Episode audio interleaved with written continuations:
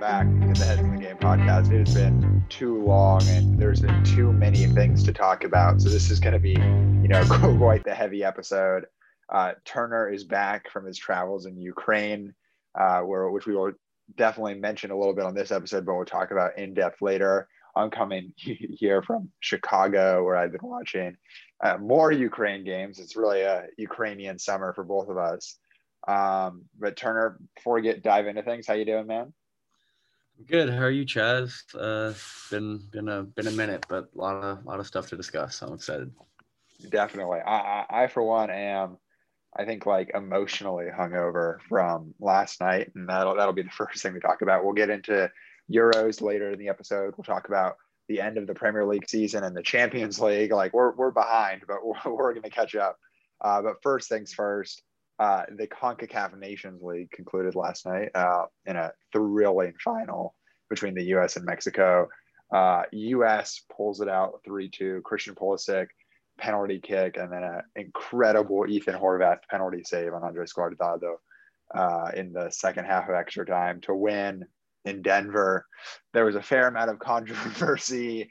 Uh, you know, you know, an incident of friendly fire of a Mexican fan throwing a, a, beer and accidentally hitting a Mexican player in the face. The game was stopped for homophobic chants. It was just sort of, you know, a peak CONCACAF affair. But Turner, first things first, um, pretty amazing win for a young, up and coming, full of talent American team. Yeah, I mean, I, I first kind of want to just ask you. I, I don't, to be quite honest, I, um, especially after not qualifying for the World Cup, I haven't been super. I mean, like just not not following it, but uh, my attention span slash support for the U.S. hasn't been satisfactory. I have admit. But my point, just my, my question for you, Chaz, is can you explain this what tournament this was? Because I will be fully honest. Before this game, I didn't follow a single match. I I know they played like Honduras, right, in the semifinal. Point is, I I it just felt like a USA Mexico game, so that was why everyone was really excited. I knew it was like a final, but I didn't really know what the final, like what this cup is, what it really signifies. So I was just kind of like, uh, I, I, didn't that that didn't mean anything to me to make the game more than just like a, a USA Mexico clash, which is always is always a lot of you know that's it by itself is exciting. So. Oh no, yeah, it's um. So I mean, it's one of those things that you know, like the Euro- European UEFA Nations League, people are still like, what the fuck is this? Uh, and this is a very similar competition. It's sort of like a fake competition. Like, you know, CONCACAF still has the Gold Cup, which is its continental co- competition. It's, it's Copa America, it's Euros, whatever. And then there's this new Nations League, which I think is just trying to reduce the number of meaningless friendlies that are played in favor of just some level of structures. You know, there's a trophy. I do think it has like seeding benefits for World Cup qualifiers or some shit, like something like that. Uh, don't quote me on that, but it's actually been going on since 2019. So the group stage was two years ago. Jesus. Uh, and the final was now. And so, like, in between those two, you know, like if you go back and look at, uh, you know, who the U.S. like this is the same competition that the U.S. lost to Canada in, in the group stage, the Alphonso Davies, and like if you look at that lineup, you know, it's got Pulisic, but it's got Michael Bradley was starting. Uh, You know, Aaron Long, DeAndre Yedlin was still on the team. He started last night. Jordan Morris. This was pre, of course, his ACL injury that he suffered with Swansea uh, in the spring. Uh, but it's you know it's definitely a competition that's gone on so long that it's really captured the generational shift of the U.S. men's national team, in which you know those players like Bradley, who had been there for a decade, and who I think a lot of U.S. national team fans had gotten pretty tired of seeing within the starting lineup have been replaced by you know really bright talents like Tyler Adams who got off the bench last night it's like first match back from injury. Um, and then of course this incredibly good young core um, that I think reflects you know what a lot of people think Berhalter does best which is recruit you know get these dual nationals to come to the team. I think there's obviously still questions about his tactical acumen um, his selections and substitutions but overall, if you're a national team, you're going to take the highest level of talent you can get. And I, I think it's pretty clear that this men's national team is the most talented U.S. team ever. Uh, just if you look from like top to bottom, like where these guys are playing, where they're getting minutes, um, and the level of play is really good. And so, you know, after like the first 20 minutes of last night, where Mexico was thoroughly outplaying the U.S., they really got back into the game and it, and it really started looking good. Uh, do, so, do you have a standout performer that you were impressed with last night from the U.S. or even even the Mexico side? I thought. I mean, I, to be quite honest, I, I, don't again I don't watch enough Bundesliga, but I don't I haven't really fully understood the hype around Gio Reyna. Uh, I I just haven't seen enough of his game, uh, especially at Dortmund to like uh, you know I just think you know to extent, Chaz, I'm sure you can agree. A lot of this feels like because we haven't had any good players that as soon as a 19 year old starts playing a top five league, it's like, you know, he's he's unreal. Uh, and I think Gio Reyna deserves a lot of the hype, but there's some like who's the who's the winger who plays for Barcelona, like Konrad or like, like Konrad de la Fuente. Is like hey, that's like, no that's Barcelona that. B, Barcelona B. Yeah, I, I, know it's season, Konrad de la Barcelona B Player of the Season, Konrad De La Fuente to you, Turner. Uh, apologies. you can tell my nationalism for our team. Is. uh, but I, I, still want the team to do well. I'm just kind of I'm I'm pessimistic, right? I, I, need to be I need the team to prove to me that I need to be excited about it. But I mean, I think I, I again because I didn't know the competition, I didn't even know if they'd have like their starting squad, like just like their best squads out on the field. But uh, that's an impressive Mexico team. I mean, I think that's really the the high the, the big thing is like that Mexico team is no joke, right? Um, that that that that side, which is I think why it's great that we have this rivalry with them, is it's not like a rivalry where the other team we're playing is just kind of like, you know, like subpar and, and kind of represents like North America's kind of. I mean, dare I say like I don't think Canada uh, uh, just like you know the quality of soccer is yeah it's not it's not on the same level as Europe but I but I think Mexico has clearly, especially in the World Cup, you know, beating Germany, like, like they proved themselves. So like that's not a team that isn't to be taken seriously. So then for us to be competing with them and again winning last night, I think is just showing that we're on the right path. Um, I think it just all comes down to World Cup qualifying and making sure that that goes smoothly because I, I, I think that's really that was pretty. I mean, that was that that Trinidad game. I mean, we've talked about it before, but just like, and I, I, I don't think U.S. has any plans on replicating any of that, right? And I don't. I mean, they, they, can't. They can't totally can't. now. Trinidad's been eliminated by the Bahamas. Thank sure, okay. But Trinidad, tenth, tenth worst team in the world, Bahamas, for clutching up for us there. um, but yeah, it's exciting. I, I like Gio Reyna. Uh, I was worried about Tim Ream uh, starting. Oh, Jesus uh, Christ! I think we all need to be worried about him. Um, Steffen played well. I, I've again like Steffen's a great example of like you know, backup keeper for City, that's pretty impressive. But like he had that nightmare game. It was against Chelsea in the semifinals. Yeah, against Chelsea. Yeah. yeah. So like, you know, and that didn't look good, but but still to be in that City squad is like impressive. So I just like didn't know how good he is, especially where, you know, cl- historically, like you said, I mean, you mentioned Bradley, you mentioned some of these old faces who've been there for ten years, and none of them could have been have been super impressive, but like Tim Howard was always like a rock. Like that was the thing we had was a goalie. Uh, so uh, I'm, I'm just hoping, you know, that that like, and I mean, uh, geez, what I, I mean, I didn't know the kid until the save last night. What what's his uh, Harvard? Ethan Ethan Horvath. Horvath. Um, very impressive. But my point just being like that, like, um, do you? I mean, what was Steffen got? Uh, what was the injury again? I, I kind of forgot. I, I, think he had like a he had something with his knee quad injury. I, I, I think he went to an MRI last night. But Horvath, Horvath's a very fascinating story. So he, yeah. I think he's actually a free agent now. He played at Bruges last season. He made a like an appearance in the Champions League after like a year and a half out. Um, you know, lifted up by his teammates, um, and then to come into the game, uh, and you know, even past the penalty save, like played really well. Like was coming out for crosses. Was like was really marshaling that defense. Um, defense was a very weird thing for the U.S. because you know you had super experienced guys like Tim Ream, and then you had you know Mark McKenzie, former Wake Forest player, Go Deacs, uh, who you know started the game off you know really shakily, giving the ball away for uh, the Mexico's first goal.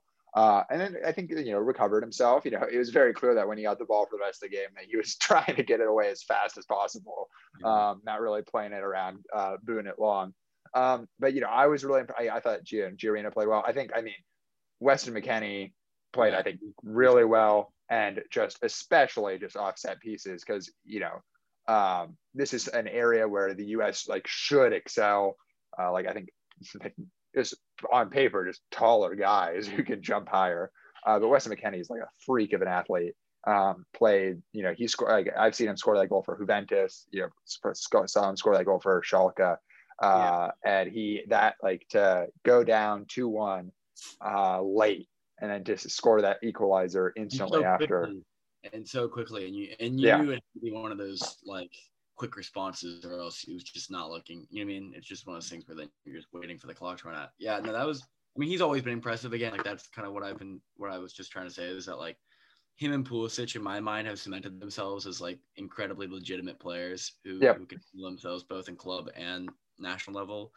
Um, so it's just kind of some of these younger kids, like Tyler Adams. Like I just haven't wa- seen enough of him at Leipzig to be like super excited about him. But he, he looked like he uh, he's going to be you know a good part of that team. And, and Dest is is getting to the the McKennie uh, Pulisic level for me in terms. It's not already there. Just like watching some of Barcelona Barca's games and seeing that he's he's not just like a part of that. He, he, like they need him. You know, he he has a role in that team. Which for an American to be, can you imagine? Like I yeah, watching like El Clasico and thinking that like an American could fit into that. I mean, okay, maybe not the 2011, 2012, like like that of Barca Real teams, but point being that like that those players are getting not only in top five leagues but like in some of the best teams in the world. So um, yeah, and I mean I think that's actually you know a fitting transition because not only are they in some of the best teams in the world, but two of them were actually in on the Champions League finalists teams. You know, obviously Zach Steffen back up for Manchester City, uh, and then Christian Pulisic. You know, I won't, I won't, I won't go as far as to say star man for Chelsea, but consistent player. You know, starts some, comes off the bench, others uh, in a Champions League final. Yeah, Champions League final that uh, was, you know, I, I mean, at least kind of as a Chelsea fan, I was approaching as, you know, really a game that uh, I was not especially optimistic for, especially given the way the last few weeks of the season went. And, you know, the loss to Leicester in the FA Cup final, the loss to Villa on the last day of the season, despite, you know, still securing top four. Going into the match, I think it was, you know, I, I won't say that City were runaway favorites, but they were definitely favorites. And like they were definitely, I think, if you know, if you're a betting man trying to put safe money, your money would have been very easily on City. Uh, and then to go into that game, uh, and I know Turner, you were watching it in Ukraine. Uh, from the first like 10 minutes, it became very clear that this was not going to be a you know city romp. And I think like I, was really struck by just how little control City had over the game at any point, except maybe the last 15 minutes. And otherwise, Chelsea really looked the better team, which you know the score line were you know agreed with. Yeah, yeah, it was. I mean, it's a tough game. Uh, I'm. I think everyone who listens to this podcast, which isn't of course many, but uh, will know that uh, you know it's thou it's it's growing it's a media empire come on of the million people who listen to our podcast uh, they will know that i of all the teams in the premier league that i i can't stand chelsea's probably number one even more than spurs um so i definitely had bias going to the game i did not want uh, chelsea to win i wanted a good game but um yeah you guys shocked everyone i, I don't think anyone was expecting that uh and yeah, you've thoroughly deserved. Um, and I think there were yeah, had a few chances in the beginning where I was like, you know, they just weren't clinical like that. Uh, what was it like the back heel by Sterling? I was like, come on, dude, like, like, like and the fact that. I mean, well, I think first we just got to mention that the starting lineup from Pep. I mean, I, like I saw that and I was just like, how are Rodri and Fernandinho not gonna get in this side? Like, are you that gonna like? Did you I, I, I, I, yeah. I mean, what, what did you think about that? You must were you psyched that uh, it was all attacking? Because I mean, like, I guess that might have been nervy. It, it, like, if if City played like they have been all season, like even more attacking options might have been like Jesus. But I mean, to have Gundogan was Gundogan like the like technically their deepest player. Yeah, I mean, so he was sort of playing like basically as a six, and you know, I think so obviously City and Chelsea had played twice before this in the league and the FA Cup semi, and Chelsea had won both. And a lot of people were like, "Oh, you can't read too much into this. It's you know, Pep was playing a weekend team. True, he was, but those games you like never exist in a vacuum. So when Pep's approaching his lineup for the final, he's not like, "Oh, I'm going to forget about those two games existing." He's looking at them and being like, "Okay, where are the weaknesses, where are the strengths? And I think his interpretation was that he needed a team that was able to sort of apply more pressure and like not have a deep line player because the deep line player could be exposed on counter. But I, I look, I'm not questioning Pep Guardiola and I'm not seeking to understand his strategy. I understand that he is, I think, in my mind, the like defining great manager of the 2010s up till now. But at the same time, I think the lineup really is like it instantly raised a lot of questions. Like, is this the classic Pep overthink in the Champions League final? Is this like Lyon? Is this like Monaco? Is this is it all happening again? And I don't know that far. Of course, Gundogan is a player that's played the six role. He just hasn't played it so much. The season has been more elevated. He's been more like an eight, getting forward more. I also think the decision to not start uh, in a world in which you're not having a center defensive mid, I don't really understand the decision not to have a nine. I don't like think like I think the absence of both was like a very strange thing because it meant that De Bruyne was largely ineffective because he just had to drop so deep to get it, and that was just Kanté zone. So it's like if you're allowing Kanté, like if you're not having someone who's just going to press, you know, Thiago Silva and Rudiger and um, Azpilicueta right off the bat, and like sort of have these rotating, it becomes a little harder. And I think, despite talking about that, you know, I like think there was a tactical miscalculation. Just immense credit has to go to the Chelsea team, especially that defense, which first half of the season was being described as like that, like why didn't Chelsea spend all of the money like on the defense? Like why are they spending all these attackers? And then those guys create quite literally like the best, like one of the best defenses in Champions League history, just like out of the blue. Like Rudiger, who was you know sort of a laughing stock of a player, was like out of the squad under Lampard. Was everyone was like, oh, get him out, get him out is making like last ditch tackles against Phil Foden to deny a certain goal, is playing out of his mind. Azpilicueta, who a year ago we were watching it against Bayern in the round of 16, getting absolutely shredded by Alphonso Davies and saying, oh, that's the end of Azpilicueta as like a top class defender, is captaining the side in the Champions League final. Fucking Thiago Silva is that old and before his you know intro, which is really sad, comes out, plays really well. Andreas Christensen off the bench. Like, like these are not guys that you'd ever expect to be putting up those numbers in the Champions League final. And then you get to the wing backs, who I think were the stars of the show alongside Kanté. You know, Chilwell can't ever claim that he was overpriced now. I mean, like, I think a lot of people were rightly questioning the figure, played fantastically. And then to have guys like Reece James coming through the academy who just absolutely put the clamps on Sterling and uh, Gabriel Jesus right until the end of the match, in which they got like one past him. But I thought looked so good, and like that defense, the you know the job Tuchel has done in creating that resilient defense with the players he has is incredible. Yeah, yeah. No, I my standouts were definitely Mount and James. Uh, I I don't like Reece James, but he's he's he's really good. Uh, and I, of course, you know, I don't like Mason Mount, but he's also a class above. Um, I thought the the Havertz goal was interesting. I thought it was it, it was of it was one of the first times I'd ever seen City's defense just look really unstructured and uh, for Werner's Werner's run to take out both Dias and Stones and leave Havertz solely to Zinchenko was just kind of like how how can you let that happen? I mean, it was a counter, but uh, whatever. Uh, that was just felt really like naive and like weirdly. Not that you guys should have. I mean, look, Werner Werner should have had two easily, but um, that, yeah. for that goal for that goal to be technically the you know the Champions League the, the, the winning goal, I just thought was just like how can how can you let that happen? You know, it, it, with with that.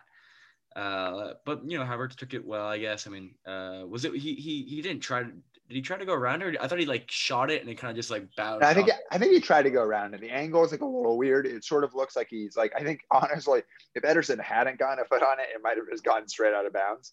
Yeah. Um, but I think he was doing it, and I, I like we were talking about the lack of a deep wide six.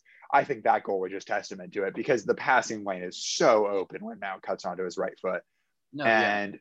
You but know, literally, you we were watching that goal and Dias and Stones were nowhere to. Be you were just like, what? Yeah, Zinchenko gets caught.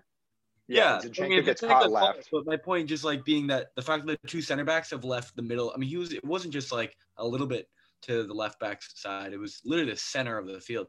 Not that that's not due to Mount's uh, creativity and how Chelsea, I mean, again, Werner's run, but the fact that there wasn't the center backs were not even in frame, it felt like that when you're watching it was like, how, how are you gonna let? How is that gonna happen? But I mean, look, that's counterattacking football, which clearly Chelsea have done well this season. But yeah, that, that was just like when when Hazard when when Havertz had there was like that second where like he had the open goal and he was past Ederson, you were like, oh, like there's no there's nothing coming back about that. Um, and yeah, so he just never responded. Uh, it was just like that was it. Um, I don't think Chelsea had two. Uh, you had like one or two chances maybe in the second half, but really, yeah, I, th- I, think Pulisic. second half was just like what? How, I don't know. Um, so yeah, the, the bar that I was at was was definitely disappointed. Ukrainians were, and then to have Zinchenko, technically Zinchenko be kind of not.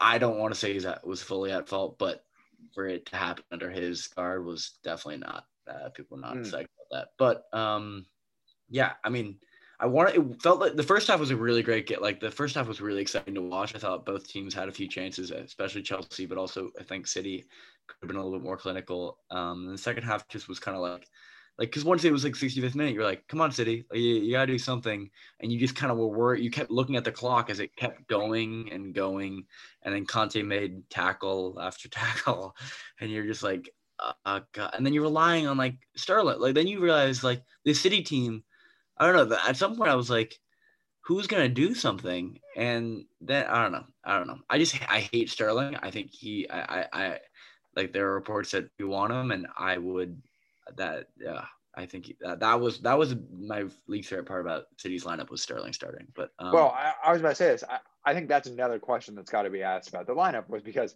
Sterling had not had a big role yeah. in the latter stages of the season under Pep, and so to start him in the biggest game of your Manchester City career, like when you have you know so weird, so weird, and it's it makes like uh, like less sense too when like you're because you're playing him left wing. Bernardo Silva is playing midfield, which means that Gundogan can't play there. And so I think like there's part of it he wanted to get Gundogan into the team. Didn't think that there was a place for him as an eight playing a six. It just didn't make a lot of sense. And I, I do think that like if you're playing that game back, I think probably Pep in Pep's mind, you know, Sterling doesn't start. Um, and uh, we and you get, you know, Fernandinho or I mean probably Rodri uh, into the deep line midfield. So, uh, but like truly incredible achievement for Thomas Tuchel. I am sure that you know his next like six months before he gets fired will be super fun to watch. Uh, yeah. I, I just want to say, I just want to say one thing, because uh, the thing that frustrated, well, okay, okay, I was definitely not uh, a great night. I was not psyched about it. I'm, uh, it was definitely, I mean, again, all credit to Chelsea. I have enough humility to be able to say that, but it was definitely tough to see the scenes after, which I'm sure you had an incredible few days of social media because it was pretty unreal. I mean, and again, deservedly so. But the thing I just got kept getting frustrated by was like, uh, I was like, aren't these the same Chelsea fans that were trying to make us feel bad for them at points this season? Aren't these like I was just like, I will never, I will, ne- and, and I shouldn't even before this game because you guys have had so much success recently, but I will never feel bad for a Chelsea fan. Eh, you guys could be, you guys could get relegated next season, and I will ne- like, I would just never. I'm never like I don't know. Not that it's not you. It's not. I mean, it's like a collection of just like Cooper and other people who are Chelsea fans, who I'm course, close to, uh, you know, being like, whoa, we're, you know, I, I, maybe it was just like from when Frank was getting like sacked and and whatever, and uh, maybe I, I like I just feel like at some point I was sympathizing with Chelsea fans, and considering like the just the ex- moments that your fan base has been through recently, I will never in my life ever be like, geez, that must be hard, or like I can't, I don't know. I, that was just what was frustrating. Was just like how these guys have have gone through titles and tournament runs that uh, my team has not even had sniffs at. Uh, and uh, so that was just what was kind of like, I don't know if it was frustrating. It was just more that like Jesus Christ, like just the levels of, uh, of everything. Um, but again, uh, I think it's too easy to just be like money wins you championships. Tuchel definitely had a major role to play. So uh, that's just what's most astounding is where this team came from. So I, I have to give yeah. credit to that. But it just kind of frustrating that like of all teams to have a turnaround like that, of course it, it just feels like I don't know. Anyway, that's my low spiel. Yeah, but I mean, you know, I think given where we were at the beginning of the season, because you know, last season it was all like, the, oh, Chelsea are going to be terrible. We can clown on Charles. Didn't happen. This season, it was like the first few months I was getting some deserved clowning on for the amount of money Chelsea spent and like the, you know, seeming lack of material improvement results. And then now we're here, European champions. What a day. Uh, Chelsea did, you know, Chelsea, it turned out, didn't need the top four spot because you know won the Champions League. Didn't know if you heard that. Uh, but is that thing? I always thought for, for some reason like that, like the Europa League, that meant that, but it didn't mean that if you were uh, in the Champions League. I don't know why I thought that. So, yeah, if you win the Champions League and you win the Europa, so like the two guaranteed spots are winners of Champions League, winners of Europa League. Yeah. Europa League's new, like that's like last five years, I think. Yeah. Um, and then um yeah, the but like famously 2012 Spurs had finished fourth. Chelsea won the Champions League, which meant Spurs got kicked out of the Champions League. Uh, like didn't qualify for the Champions League, even though they were in the top four. But uh, the top four race, which was heavily studied uh, going into the finale of the season, because City had very clearly wrapped it up. Um, what do I want to say about this? Oh, big storyline. Oh, Leicester. Oh, you gotta feel for them. Two seasons in a row absolutely bottled it. Um, this last season was pretty unbelievable. This season was like, I honestly cannot believe they did it. Like, it's given where they were, given that they'd already done it last year. Um, you know, I think uh, I'm sure you have thoughts on this too, but the Vardy just not scoring for the second half of the season, I think was a big impact they did have a little injury troubles, but like overall, just I think questions really have to be asked because they no longer are a team with a terrible squad making it. Like that's a very solid team with some really great players in it that yeah. can't seem to that seems to have a like I hate using the word mental block in football. I don't think it applies like ever, but it, it feels like there's something there. Yeah, totally. Yeah, that was I mean, there were like a lot of weird storylines with like the top eight uh, situation on that the final like 30 minutes of the that final day, which is really exciting because that's always kind of fun with like teams not really knowing what's going on around the league. But um, I mean, that like screw the champions like that was also something I was frustrated with. I was like, these Chelsea fans, they they, they got all the luck. I mean, like to, to think that Gareth Bale to score two what two goals in the last 30 minutes to save Chelsea of all teams after bottling against Villa. It was like, how am I ever gonna feel like you that like of course that happened. Of course it happened. That like I mean of course you guys could have won too, which would have but uh, whatever. It was just like I was watching that and also I mean, it would have been fun if we finished above Spurs because if Leicester had won, we would have finished above Spurs because I just think that would have been kind of funny that in Arsenal's worst season of their entire existence, Spurs still finished below us. But I'm not the conference league is not that is not for us. I'm I'm psyched that we're not in that. So um yeah, it was a crazy final day. Uh and yeah, Leicester definitely I I mean just watching the last half hour of that spurt, I mean you just didn't really know what was going on. I mean, like it just felt like um, but then to be fair, like they got two penalties. Like it's not like they played well. You know what I mean? Chat like it wasn't like uh, whatever. I was just kind of a weird game, and it just yeah, like, super weird. Felt like at the last twenty minutes, it was like, uh, like that last Bale goal, you were like, what? Like where he like passed it to himself off the post. it just felt like, what am I watching? Uh, so yeah, it, but it was it was a fun final day. Um, it's it sucked that all the relegation teams were already decided before the final day. I always love seeing that, like a team trying to survive. Um, but so yeah, I don't know. It was a weird. I mean, again, for Arsenal, it was a shitty season, like it always is. But um, I don't know if you have any reflections on. Uh, I mean, I feel like again, the Champions League now has now like uh, kind of prevented a lot of like critique. Uh, not that you were going to critique your team anyway, but just point being, what what do you have any reflections for what was a COVID ridden, but also kind of again, I would say successful season for Chelsea, top four. Yeah. I mean, definitely. I mean, definitely successful given that it's you know top four, win the Champions League. Uh, I don't know if I mentioned that. Um, no. But, uh, but honestly, like overall, I'm like sort of glad the season's over. It's been it's dragged on so long. I, I really do think that like when you watch the Champions League final at the end, uh, even like the FA Cup final, when you had some level of fans back, you're like, oh, this is such a better game. Uh, and it, you know, it really felt that just like the crammed fixture list, the amount of muscle injuries that we were seeing, the fatigue, really meant that the quality of intensity of this season was dramatically lower than previous years. And I think it was really evident the like last few months because the last few months of the season were just like largely monotonous. There wasn't some like there were a few great games, not that many. Uh, you know, the title race was wrapped up, as you said. The relegation was wrapped up with um, Fulham, West Brom, and Sheffield uh, moving back down to the championship and uh, being replaced by uh, Watford, Norwich, and Brentford. Who that Brentford's fun.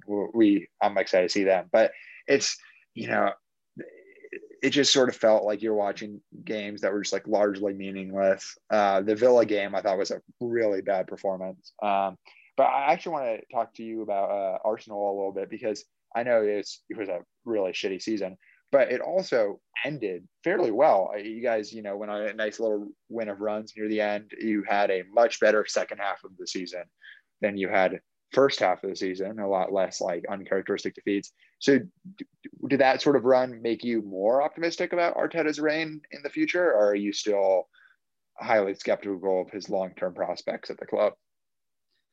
I mean, I don't know. If you saw our last five games, what we played like, I think every team was in the bottom half uh, the table, like well, Chelsea, except. Chelsea. Yeah. I, I, think it's so funny that of, of course we do like the double on you guys. I mean, of course that's what Arsenal fans were saying, which is I mean just ridiculous. It shows the levels of yeah, whatever. But um, yeah, I, am still very skeptical, uh, and I don't really have any faith in the board. After I mean, we could talk about transfers, I'm sure at some point. Maybe not this episode because we got so much to talk about, but.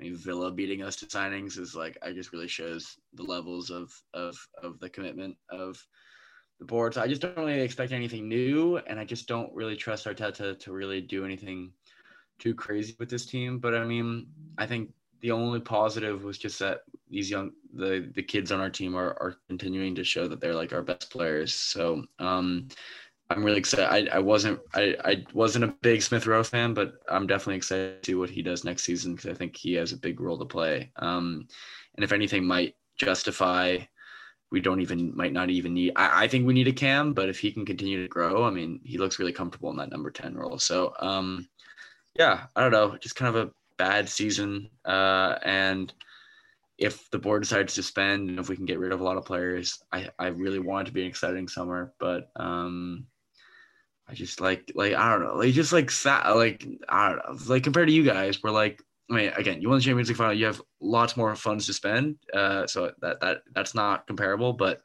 I mean, what you guys looking at like uh, was going to be either Haaland or uh, who's the other straight? Uh, why am I? Uh, Lukaku was Lukaku staying now? Like, point yeah. is like you guys are looking at the top, like like Haaland's arguably the the next, like it's Haaland and Mbappe the two next like Ballon d'Or people for the next five years is like what all the the money's like. Well, we're scraping by to get Basuma. I mean, it's just kind of like just hard to get excited about uh, stuff. But you know, maybe no Europe. Uh, I think no Europe could be. It'll be something, right? It'll just make a difference. So I'm just excited to see what that what that does. But uh, mm. yeah, I mean, when you have like Aubameyang having the season he did, and just other players just looking pretty mediocre, um, it's just yeah, I don't know. But and also our managers, whatever. So yeah, I'm not. I'm not. uh, there's just a lot of problems, but um, I'm just excited for like a new season because it's always just and then but I think that's a good transition to what will be we can be excited about now, which is uh the next I mean what first time we've had it feels like we forever since we've had international competition, Chaz. What Russia yeah. Russia 2018, yeah. Years ago. Years ago. Yeah, I guess there's like there's like a Copa America in there, but yeah, this is this is the real deal. No, so yeah. Yeah. Um, the Euros start this Friday uh, first game uh, is uh, I'm gonna mess this up. It's Italy Turkey. Um, um, it, it is going to be a fantastic tournament. This year is, uh, of course, it is the worst possible format for coronavirus. It is all across the continent of Europe. Uh, so, you know, some host cities have dropped out, uh, some maintain. Uh, we uh, turn, just jumping right in. Uh, I want to hear your favorite your dark horse, and who you think will be the biggest disappointment of the Euros. Those three. Disappointment can be player, team, cultural idea. I don't, I don't really care. Anything you want. Uh, but I think we should start with favorite. Um, I, I, think I, I, think I might know what your favorite is, and it does it begin with F and end with rants. Uh, I I actually want to hear yours because I I don't really know. I'm still on the fence with all this stuff, so I, want to hear what you have to say. Maybe you okay. convince me of of what. Look, I don't think you can feasibly say that France isn't the favorite for this tournament. Uh, they won the 2018 World Cup. Their squad is better than when they won the 2018 World Cup. They have Karim Benzema has returned to the national team somehow. Star players like N'Golo Kanté are still playing well. Paul Pogba regained his form throughout this year. Kylian Mbappe is better than he was in 2018, which is like sort of terrible, terrifying to think about. Antoine Griezmann is like Antoine Griezmann. He's still there.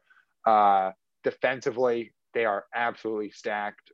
Their manager Didier Deschamps still does really weird shit. So like they're going to play Lucas Hernandez at left back, Theo Hernandez, who is like one of the better left backs in Europe, didn't even make the squad somehow. So there's a lot of like really weird things going on. I think they play uh, not great football. I don't think they're an especially exciting team to watch, but they're a largely successful team.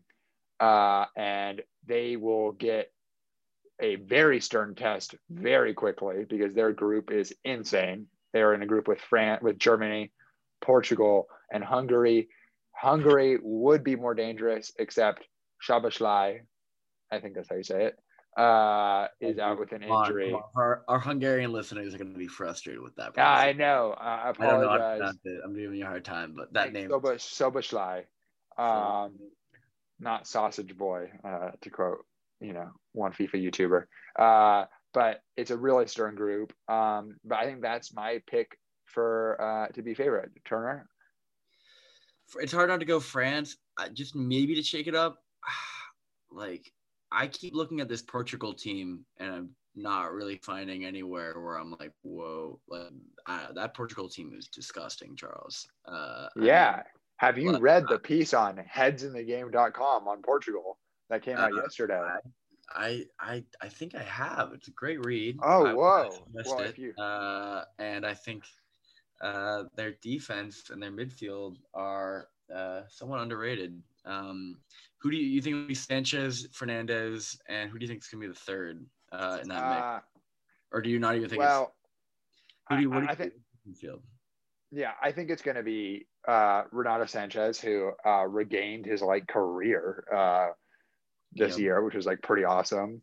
Um, he uh, is, you know, a guy who I thought was I mean, everyone thought was incredible to watch year 2016, and his career sort of stalled. Um, I hope.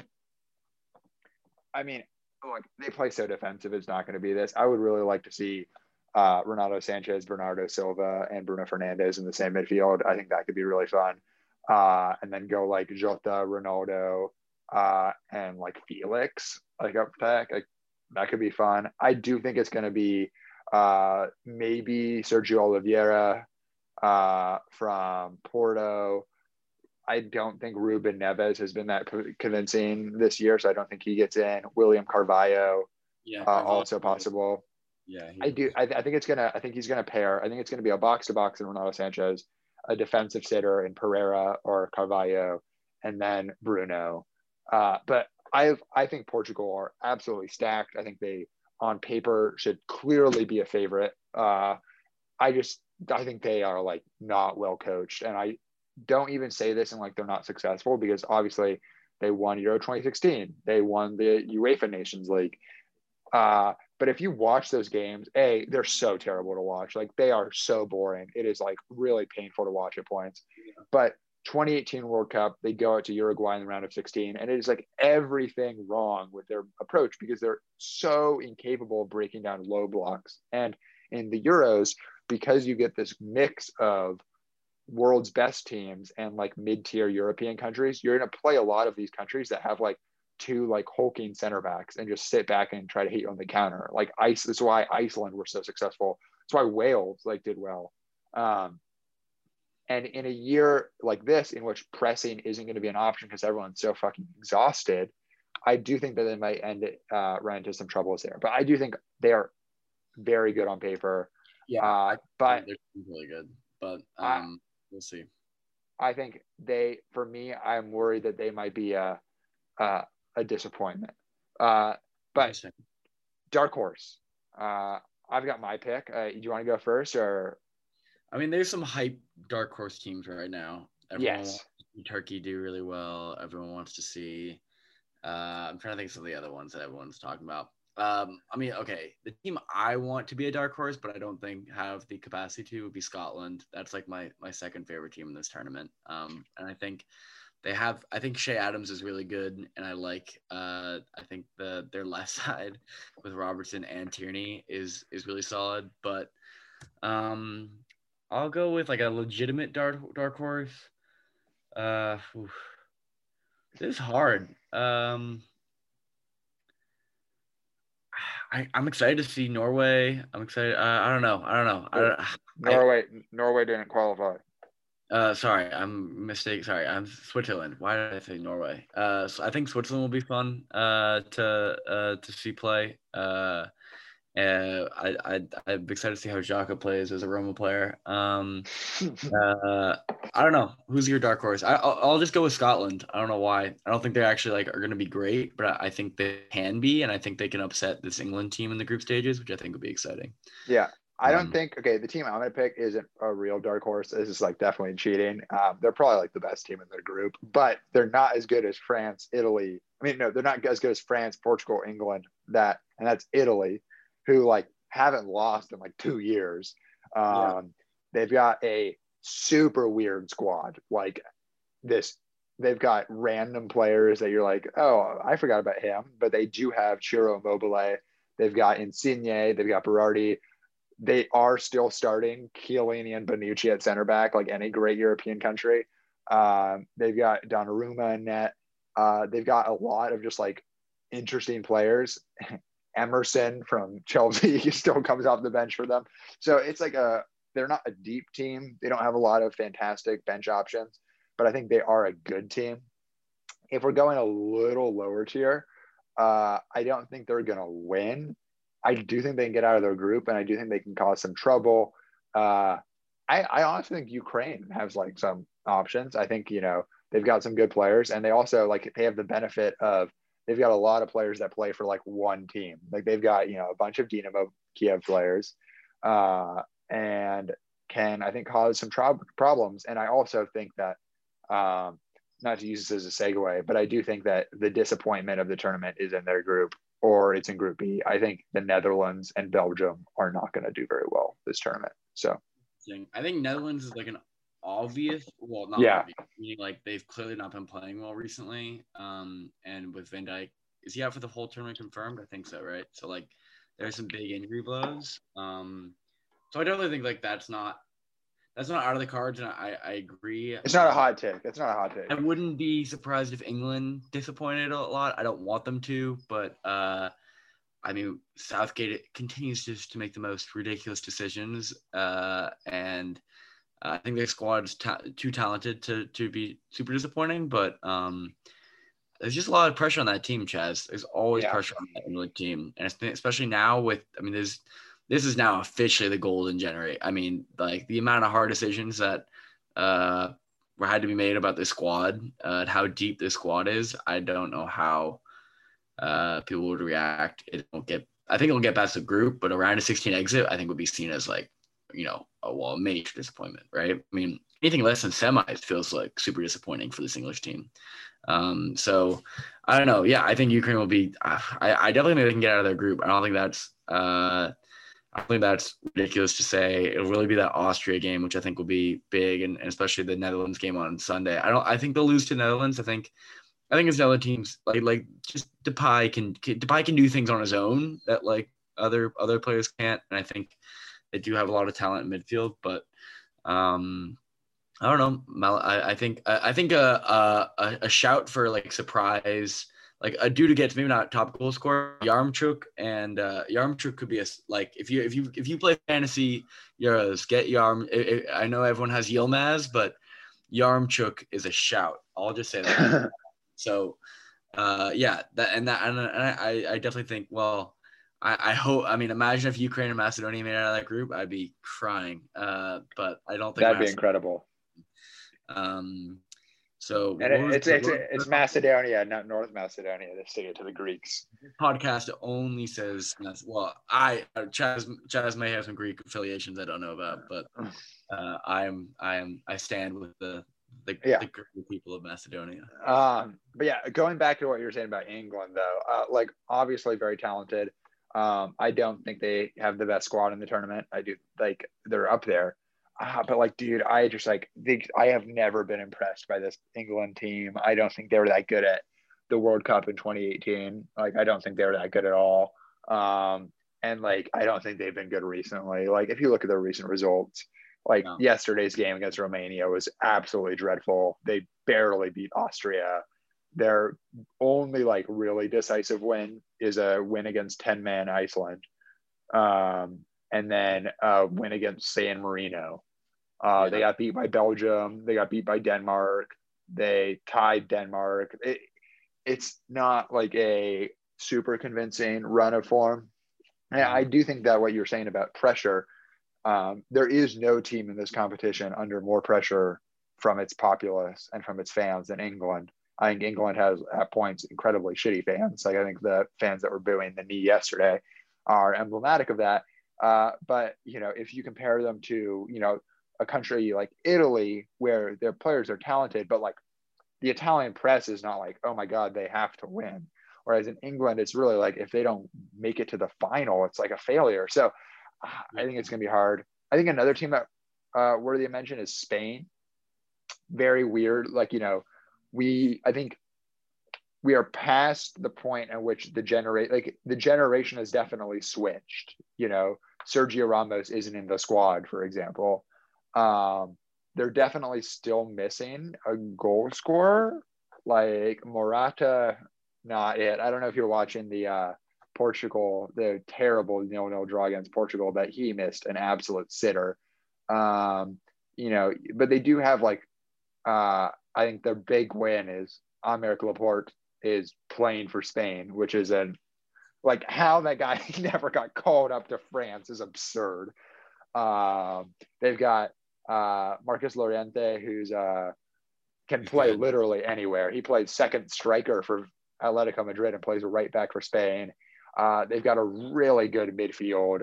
Uh, they've got a lot of you know guys that can do a lot of jobs. So I think they are another team that could really cause uh, some problems if they can sort of break out of their mode of like just passing around the goal and then not scoring. But I, I think this is a, a really, really, really exciting tournament. You you were saying Yaremchuk for top scorer. Do you have um? I don't think your, top, top is that your pick? He's one to look out for. Hmm. Uh, but uh, top scorer. I mean, ugh. that's hard. That's hard. Um, maybe I'll go with something. Well, no, because I don't think they'll go far. That's um, the problem. It's like it's like if, Lewandowski. Lewandowski would be a shout. Uh, I was just looking at that Poland team, um, who it's just like hard because like they have some players, but then like they're starting like Klich, uh, like from Leeds at center mid. You're just like, ooh. Uh, but not that he's I, I whatever. You know what I mean? Just like like the quality is still lacking. Yep. And like Glik from uh, who used to play for Marseille, and uh, does he still play for Marseille? Uh, but uh, he's been in the league for a while. But point is just like he's like uh, he must be like 35 at this point. So yeah. Um, do you want to quickly? I, I, I yeah. I'll, I'll go. I'll go. I'll go Lewandowski. He's, he's on Benevento now. Oh my God. Jeez. Well, he was. He was. He was. He, he was on Monaco. Yeah, he was on Monaco. Yeah. Um. Uh, yeah, Monaco. Sorry. Uh, do you want to quickly go through the groups and just say who we predict? Yeah.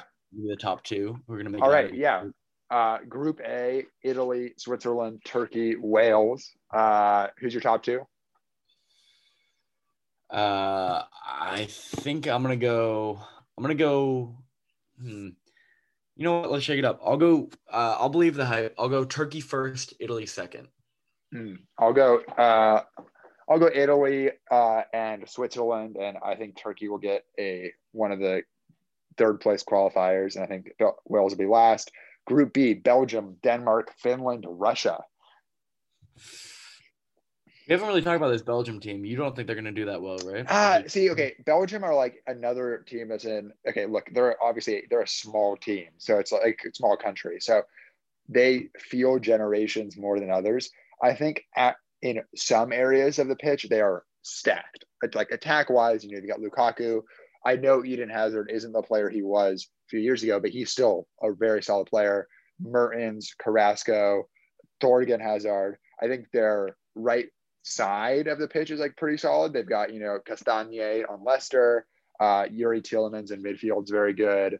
Uh, they've got a lot of players, but then defensively, like they're still starting Alderweireld Vertonghen and Thomas Vermaelen is coming off the bench, who it feels literally has been, you know, Arsenal legend. Like, yeah, he's like playing in fucking Japan. So I, I do think that they have some issues. I, I think they're a very solid team. I just don't know if they're a semifinal team. Like I, I just think that there's a scenario in which they struggle in a group game and they get caught out. That's yeah. my take. I agree. I still um, think yeah, I still think they'll they'll they'll get out of the group. Um, oh yeah, I, I, think Denmark are also very solid. So I think my my predictions for this are Denmark, Belgium, Russia, Finland. I mean, yeah. Yeah, I'll go Belgium, Russia, Finland, Denmark. Uh, maybe Hradecky on Finland. Maybe Denmark's a big disappointment. I just don't really know who they have other than like Poulsen and Eriksen. Um, Was, okay. yeah, uh, yeah, Was. Greatest greatest defender in the world, Andreas Christensen. Um, Sorry. Group Group C. Let's hear Group it. C. We'll give we'll give more focus to Group C on a later episode uh, because both of us are paying special attention to this. Um, I am gonna pick. Um, Jesus, like this group's so shitty. Um, Ukraine. sorry, uh, Ukraine, Netherlands, Austria, North Macedonia. Ooh, the, going, the going the boys now infiltrated in it. Yeah, the bias is infiltrated. I, I just like I, for Ukraine. Interesting. Uh, I I want to say that just these friendlies have been kind of tough to watch recently. I have oh, to, definitely. Have to say that. Uh, the Northern Ireland game was also like actually full strength. The rest of the games were just kind of like basically Dynamo Kiev playing international games. Uh, so uh, now that some of the actual names are coming to play, coming back. And I think uh, Zina uh, comes back to training uh, or was in training this week. So um, uh, yeah, I think I, I think that they'll definitely get. I, I think they'll definitely get top two, um, which is the fact that like that's a not a guarantee, but like uh, so. I'll go. I'll go Netherlands, Ukraine, Austria. I think the the classic lineup. Um, I think Austria really I mean, is Arnautovic still playing? Like, who do they have up front? Uh, I'm, I, I don't know. Other than Alaba, Hinteregger, I, I really don't. That Austria team. Yeah, they're not. They're not a great team.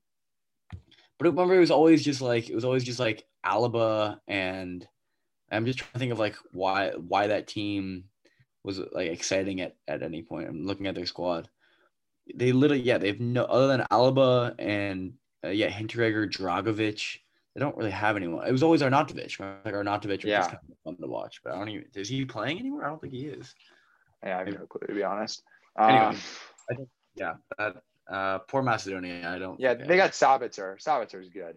Oh, Sabitzer. Uh, yeah, yeah, he's good. Um, yeah, North Macedonia. I don't think have much of a chance, but who knows? Uh, group D though, I think another fun group. Croatia, Czech Republic, England, Scotland. That England Scotland game will be fun to watch. Uh, and a, a semifinal of the 2018 World Cup rematch in England against Croatia. Uh, Turner, who's your first place in this group? This is a really every team in this group is good. I think yeah. we're also a little bit slept on. That could be a good dark horse shout um, with Souček and Coufal or West Ham's almighty Czechs having great seasons. Um, ah, I think Croatia is just like such a weird team. Um, I'll go Croatia, England, Scotland, Czech Republic.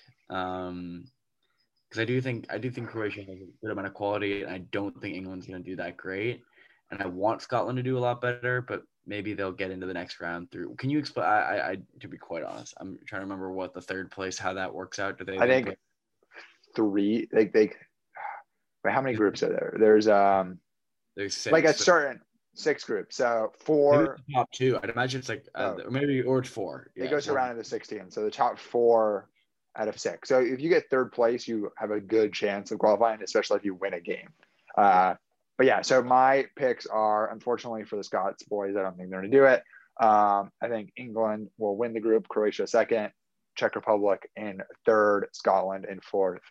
Um, but that that's a group I think we should all watch out for. Uh, group E, Poland, Slovakia, Spain, and Sweden. Sweden without Zlatan Ibrahimovic, unfortunately for them, but uh, uh, very interesting group. You know, I think any of like th- these teams all have a chance. Uh, my top four is Spain, Poland, Sweden, Slovakia. That's my top four. I know. Uh, I think it, it's hard to argue with that top four, um, just because like Slovakia are pretty. Uh, they just don't have many players other than like I remember like Hamšík on Napoli, uh, or well when he played for Napoli, uh, was Slovakian. But uh, yeah, I don't see Poland. I think the only thing maybe Poland finishing first, but I think Spain are, are just too solid for that. Um, yeah. So yeah, Spain, Poland, Sweden, I think makes sense. Even though you could switch maybe Slovakia and Sweden, just because I don't, I don't think that Sweden team has too much to offer. But um, no, I, I don't think so either.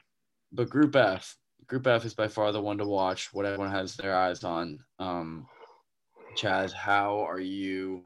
Uh, how are you rationalizing how this group is going to finish? Okay, uh, I think, um, I think Germany are like honestly not bad. Um, I think they're better than they were in 2018 because I think a Thomas Muller's back in the side. Uh, I think they have like a. I think Rudiger's like returning to form is good for them. Mm-hmm. And then at the same time, you know, the fact that your midfield is Kimmich, Gundogan, Kroos, and Gosens is like pretty insane. They've got uh, attackers of like Havertz, Muller, Gnabry, Werner, um, Sane. They've got people that come, come off bench like Niklas Sule. They've got a young Jamal Musiala. They're a really good team. So um, I think that they could beat one of France and Portugal. I don't think they'll beat either. So I am honestly going to pick France, Germany, Portugal, Hungary. Portugal is never a really good group stage team. Um, like they finished third in their group in 2016 when they won uh, the tournament. So yeah. I think that there's, and I just can't. I just uh, that France Portugal game might suck. Like, it, it might really be bad, or it might be awesome. Uh, it's not going to be mediocre. Uh, so uh, I think it's a really exciting group, but I think undoubtedly, you know, the group of death or whatever, but the group to watch. Yeah, I'll go just to check it out. I'll go I'll go France, Portugal, Germany, um, Hungary. But just so hard to just like just annoying because like I wish like Hungary was in like that group E because I think Hungary would yeah. like maybe finish second. Do you know what I mean? Like I don't think yeah. like they're that bad. Um, and they got some really fun components and and and uh they uh, I mean because Orban doesn't give it two shits uh, I think when they play, they, they have a few, uh, either two or they have one or two home games in that group stage. And Orban has said 100% fans, or either 100% near 100% capacity, which I think it's like one of the only two stadiums that's allowing like more than like 50% capacity or something. So that game's gonna be rocking uh, for Hungary. Uh, and you know, I know Hungarians uh, take their football seriously, so that'll be fun. Um, uh, yeah, I'm just hoping that Romania allows 30% fans for those Group C matches because it'd be fun to see some Ukrainians in the stands as well as uh, some Macedonians coming all the way up. So, um, yeah, it's gonna be a crazy tournament. I'm just, it feels almost like disorienting to have like proper international football after all these like stupid Nations League matches where like I've been like told to care, but I haven't really cared. So now that like I'm watching national, like like national teams actually have like their best lineup because they have to have their best lineup instead of just like why not? It'll be really fun. Um, and yeah, I don't know, isn't it just a little disorienting that like we're having like a proper international tournament? I don't know. I just feel like it's been so long. Um, so I'm excited, guys. I'm super excited. No, yeah. Uh, I just looked it up. Budapest is allowing all 61,000 fans, but you Right. need a if you're if you're Hungarian, you need an immunity card and a negative PCR test. Uh, Yeah, okay, so there's some legislation around it. Uh, I, I mean, knowing Orban, I'd imagine there's nothing, but um, yeah, yeah, you never know. that's gonna be sick. Um, but yeah, but I think it's gonna be a great tournament. I am super excited to catch the games, and I'm sure we'll break them down in more detail uh, in the episodes to come. Uh, Turner, anything you want to close with? Nothing, Chaz. That seems like seems like we've covered all. so yeah, much. it's been too long, but we're gonna get a lot of these out over the summer. Um, yeah, and get a lot of content for you. As always, there's writing on site. Uh, there, you know, I read a piece yesterday about Portugal. Uh, it's up there and uh, on headsinthegame.com. As always, follow us on Apple Podcasts and Spotify at Heads in the Game, Twitter at Heads in the Game. Our blog is headsinthegame.com. And I think that'll do it. Uh, Turner, thanks again. Uh, next episode, we will have uh, Chris back uh, to talk uh, Spurs and other stuff. Um, Conference Ollie league. has, yeah, conference league. Ollie has gone full uh, Chris McCandless, so we might not ever see him again. Uh, but he sends his best regards. Uh, and until next time, thank you so much for listening.